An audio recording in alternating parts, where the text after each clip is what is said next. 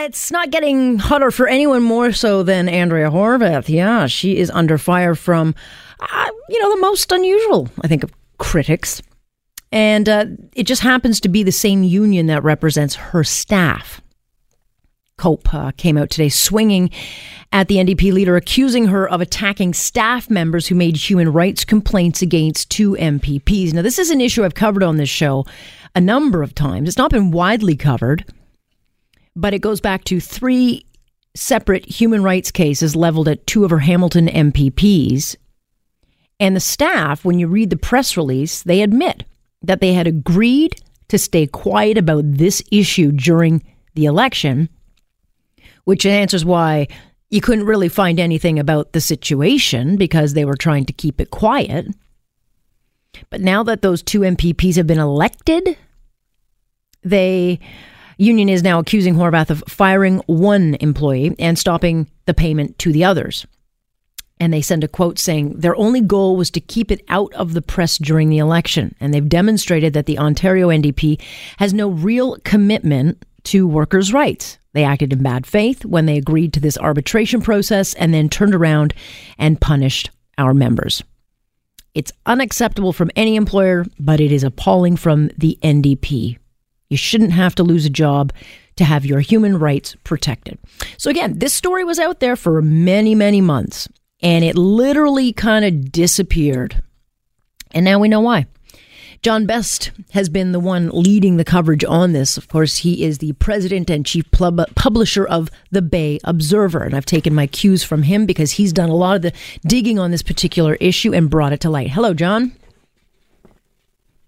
you, Alex. Hi. So this uh, little nugget came out late today by the union uh, that goes by the name of COPE. They're not available until Thursday for interviews, which I always find interesting that you put a press release out and then you're not available to talk about it, but they've come out swinging. What do you make of it?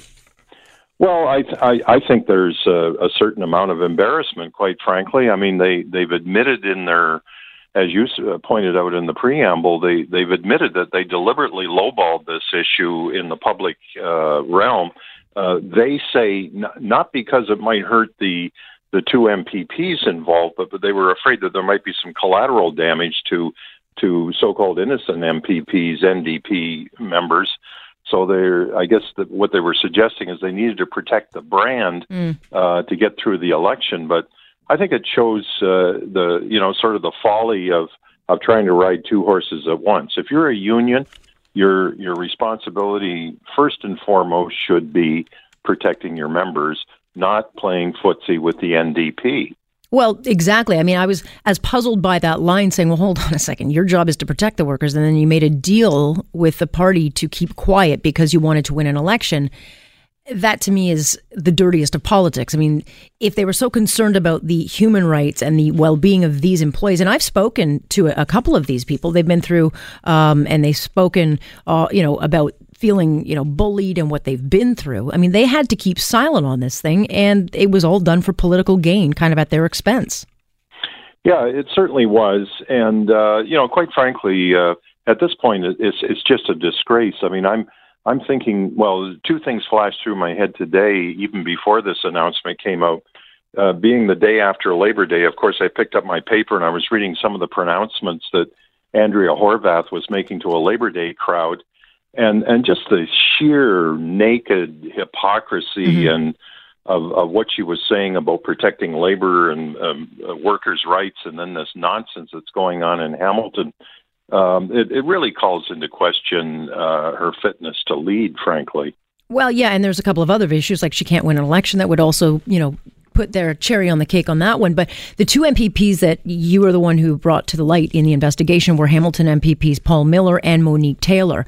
And when we talked about this story before the election, it took months and months for people to kind of start catching on. Why was there no interest to get this story out, do you think? Well, I think there was I think there was interest to get the story out. Uh, certainly, I was interested, uh, and I you know, and I I did cover it uh, pretty extensively. But you know, when when the people are absolutely stonewalling you um, and and simply will not respond to uh, even to issue denials, uh, it, it's hard to keep the flame going. You know, it's uh, you're you're basically playing handball with yourself. So you know, it it just they literally suppressed the story, and and and certainly the union played a huge role in that by by simply turtling all through the campaign. Uh, I don't know how many times I tried to get a hold of Patty Clancy, who I see is now quite outraged about what's happened, but she could, she should have seen this coming. In fact, I'm sure she did see this coming. Well, how could so they, they not? Colluded with the NDP in order to get these members elected, and uh, and and now they find out really uh, that they've kind of been had because uh, one of the workers apparently has been actually terminated, and uh, the other two have had their uh, what was supposed to be an agreed upon process where they would get paid uh, right up until these uh, um, uh, grievances were sure. adjudicated, and and instead they've just cut them off. So uh, they've kind of showed the uh, the naked uh, side of power, I guess, uh, if you will. And um, they're at this point, I guess, what you're seeing is an attempt to sort of starve out these workers. Right, but you know the, two, the you know when when the NDP were starting to climb in the polls in the election, this information was out there. It was reportable. And as we were talking about every other candidate and their bozo eruptions or some of the kind of really uh, bizarre, if not troubling comments that were coming out, this to me, uh, John, this story should have gotten much more play just because it's a legitimate investigation. There are legitimate um, grievances in play with the union. There are cases filed. There's actual paperwork. And so, you know, if you've got someone who could have been the premier of this province, who kind of was surging in the polls, and none of these issues issues were ever uh, spoken about. And the one time I think it was, uh, you know, Ms. Horwath herself hid behind the case because it's in the courts. Well, and, and of course that was part of the process. They they did try to suggest that there was some kind of an ongoing process that had to be respected, and unfortunately we can't talk about it until we've gone through that. Fact is, there was nothing going on. Uh, what what was really going on was an agreement between the union and the and the NDP to just sit on this thing until after the election, uh, make as little waves as possible. Uh, these these two women and this man were hung out to dry, and uh, now you know COPE is trying to fight back, but you know what they they they really let their members down, and now they're trying to play catch up.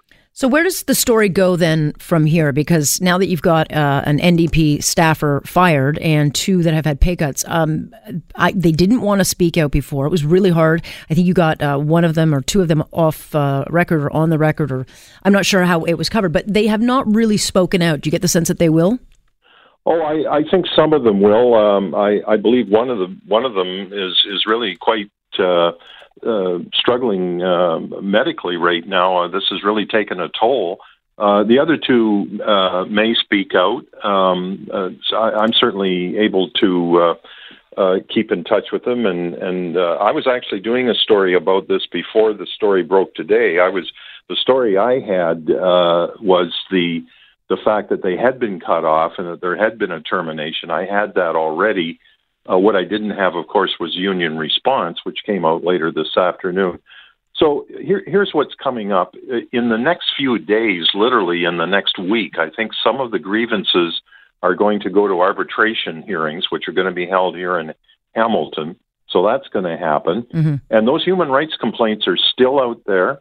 Uh, they're still going to be heard, yep. uh, as far as I know. Uh, I don't think they're contingent on what happens with the union process. I think they were held in abeyance, but I don't think it means that they're going to go away.